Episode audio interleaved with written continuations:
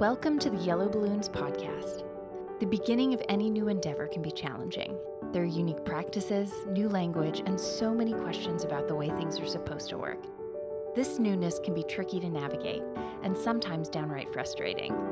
In this series, we'll focus on addressing questions that people who are new to Christianity or are just starting to engage with Scripture might have. We hope these conversations will inspire and encourage you to more fully participate in the kingdom of God. Modern politics are full of many traps, landmines, historical abuses, and confusion. It sometimes seems best to avoid politics altogether. The Bible, however, does not advocate for apathy in the world's political process. It encourages us to discern, influence, and learn from the imperfect institutions that make mankind what it is. Discerning how to engage with politics is not about choosing sides in a war of political parties. It is about discerning how to operate within society in a way that honors God. So, you know, Tim, we see a lot of apathy in America in mm-hmm. politics, right? Yeah. And we know there are statistics out there and polling that's been done. A lot of Christians don't vote.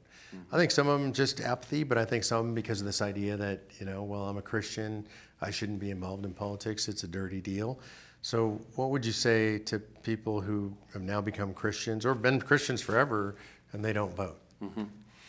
So, uh, we, we, we are delegated the responsibility uh, as we the people for governance in America. So, if you abdicate that responsibility by not voting, then uh, I, th- I, think you, th- there's a stewardship of accountability that you're, that you're going to have to answer for. So, that's a bad idea, number one, I would say. Number two, the most important vote you have is in the primary election. The primary is where the candidates are nominated, and 85% of districts are um, one party districts. Either the Democrat or the Republican is going to win no matter what. Mm-hmm. And so, if you have the ability to uh, influence who that nominee is, and you may or may not, it kind of depends on your circumstances if you have that ability, it's a really good idea to use that ability uh, because that's where the biggest influence right. has. And we're talking about, I think, a little bit of study, uh, maybe asking an opinion, being willing to be called for jury duty. Some, some of the reason people don't register to vote is because they don't want to do jury duty. Well, that means I don't want Christians making the justice decisions. I want non Christians. Exactly Again, opposite. Not a good idea. Right. You know, right. it's it's like we all need to step up, bear one another's burdens. You know, we all need to step up and do our role. So I, I actually think it's a really, really important uh, part of stewardship and something that uh, every citizen ought to do uh, as a minimum. And beyond that, you know, how, how much um, how much you do, I think, is a matter of calling. And then, then in terms of, well, I've got two bad choices. Well, you're choosing between two humans so it's always going to have two bad. You're going to have, you know, in the sense of, Jesus won't be on the ballot. Okay. Now, eventually, he's going to take over the government, and we can look forward to that. In the meanwhile, we're going to have to settle. And so, the more Christians that are involved that are that are saying, uh, "I'll at least I'll at least honor what is said to be honored," right. and then I will uh, and then I will hold that person accountable in some way uh, how, can, how can that not be improving our communities? Yeah, I think that's really important. I remember discussions you and I had early on in my faith walk, and we're talking about. Uh, I came across Romans 13, mm-hmm. and that we're supposed to obey the governing authorities. Mm-hmm. I was very bothered by that. I'm by nature a rebel, mm-hmm. and I don't really like the governing authorities, especially, for example, right now in this country at the national level. Mm-hmm. And I thought, man, what I don't I don't want that. And I know I don't get a choice about which scriptures that I'm supposed to follow and not mm-hmm. follow. It's not a pick and choose. And so you and I start talking about that, and I think people misinterpret Romans 13 because the governing authorities are the governing authorities in a given time, in a given place, right? Mm-hmm. Mm-hmm. And that's different from time to time. In Caesar's day, Caesar was the law, right? Mm-hmm. There's always God's law, first of all, which is mm-hmm. always above Yep. the governing authorities on earth. So Yep. that's important to remember. When when the governing authorities' law is inconsistent with God's law, well, then we don't necessarily follow along with the governing authorities on earth.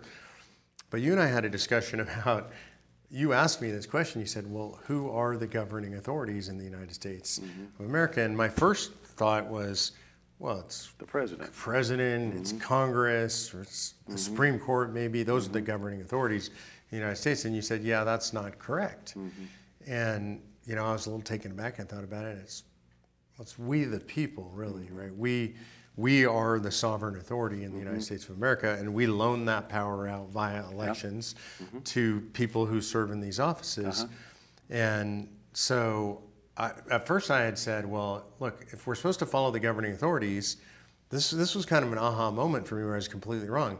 If we're supposed to listen to the governing authorities and the people are the governing authorities and people in Washington, D.C. don't do what we tell them to do, they're in big trouble, right? In God's eyes. Like God's looking at them going, people want you to do something, you're not doing something. And that's true in a lot of cases by polling, mm-hmm. right? The people in D.C. don't do what the vast majority of people in the country want them to do. Mm-hmm. And so I said, okay, so there's judgment on them for that. Mm-hmm. And you said, mm, not really.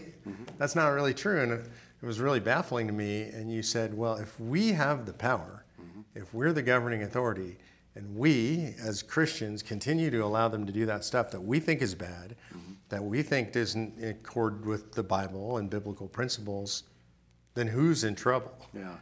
And it was a real realization for me. Well, if I don't participate, if I don't hold them accountable, if I'm not voting, mm-hmm. if I'm not doing everything I can to make them walk the walk according to Christian principles, then it's on me. Like it's self governance, right? Yeah. And that's the way God set it up. And especially here in the United States of America, it's on us. Well, and we tend to focus on um, national politics because it's in the news, but the, arguably the most important politics is the one down the street from you as a neighbor. You've got your neighborhood, maybe maybe you have your neighborhood organizations. Uh, maybe it's uh, some sort of a, uh co-op to, to share security. Uh, you've got your um, local schools, and they may be public, they may be private. They all have governing structures that you can participate in. Uh, you've got your um, precinct governments and your, I mean, the, the local government, very few people participate in local government. Yeah. And it has a lot of power over the things that affect your daily life. Absolutely. And so, you, and most of those are nonpartisan. And so you can, I mean, they're officially nonpartisan. Everybody knows what team everybody's on, typically, that gets involved. But yeah, there's, there's plenty of opportunities to make, a, make positive impact. Um, you know, a lot of, a lot of states have like, or, or cities have like uh, different governing boards for things like parks and, and uh, zoning. Water and- districts, what is it? Water districts, Water districts. agricultural districts. Yeah, I mean, there's, there's many, many opportunities to get involved, and it requires a little bit of brain, a little bit of education, and, and then it requires some time. But everybody's got 168 hours in a day, and I would say, how much, you know, ma- make a, make, here's the challenge I would make. Take one week and write down everything you do that week in one hour increments or 15 minute increments, but just Find an a lot hour. of empty time in there. And then, and then ask yourself, okay, what of that time would I be willing to give up to make my country, my state, my city, my neighborhood Right. a better place? And I'll bet you there's some screen time or some. You're gonna tell me I can't watch a baseball game whenever I want, or I might have to miss a football game or something? Yeah, or, or maybe, uh, you know, a sitcom or something like, you know, I bet you there's some time in there that you Right. can, you can fit that in. Maybe, maybe, oh, maybe instead of watching the two and a half hour baseball game, you can watch the 18 minute YouTube summary. So, so in summary, basically what we're saying, I think, is first of all, you can't separate your Christian life from anything in your life, right. right? So politics is no different than that. That means if you're if you're going to engage in politics, then you engage in politics as a Christian because you bring your faith with you everywhere Right. you go. And number two is, as a Christian, you really ought to be involved in what we traditionally consider as politics. Is it's our obligation to be salt and light in the world. Uh, it's our obligation to uh, obey the governing authorities. We are the governing authorities in America, so we need to participate in all that. So I would say the good news is, from my perspective, is not only can you, but you should participate in politics as a Christian. In governmental politics. Other And- politics you're going to do no matter what. Well, and then I would say you should, you should participate constructively. That's fair. And you could, should participate constructively. So in other words, don't do it like you see it being done that you don't like. Go in and do it in a way that is lo- a love your neighbor, self-governing way. Right. That is part of your sanctification process. But do that in the governmental politics, state, local, national. Um, I should have said it, local, state, national.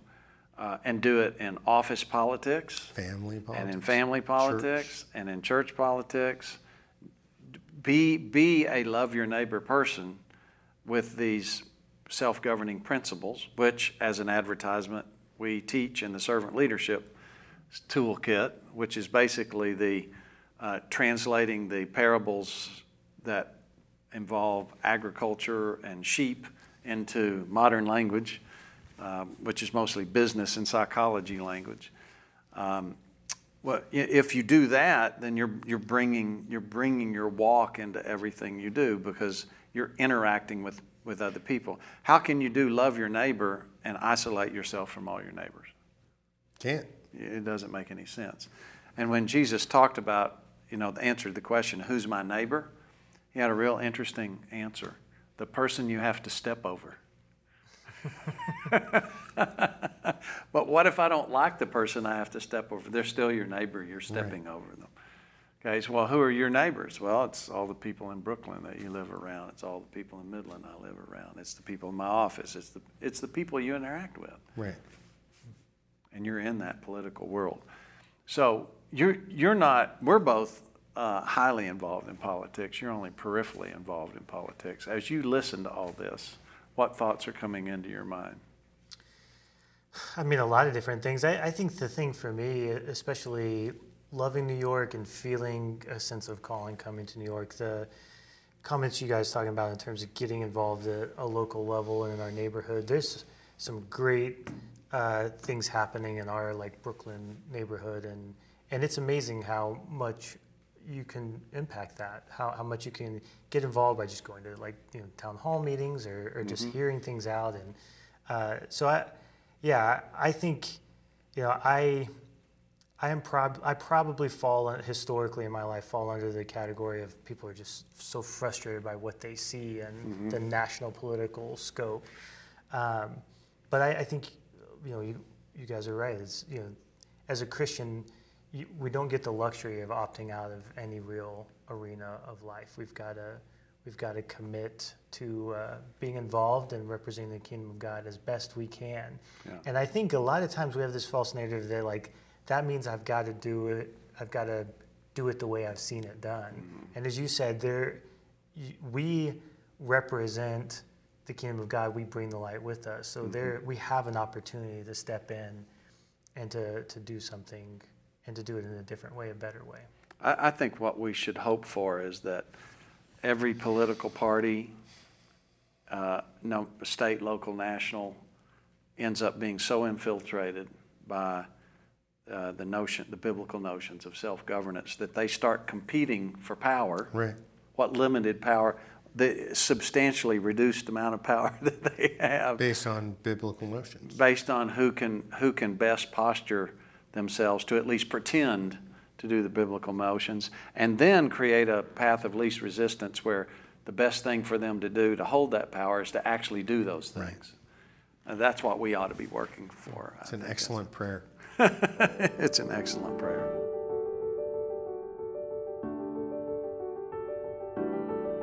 Thanks for listening to the Yellow Balloons podcast. If you want more information on adopting a God centered perspective, visit our website at yellowballoons.net. And if you have any questions related to what you just heard, we would love to hear from you. Please email us at contact at yellowballoons.net. Thanks for listening.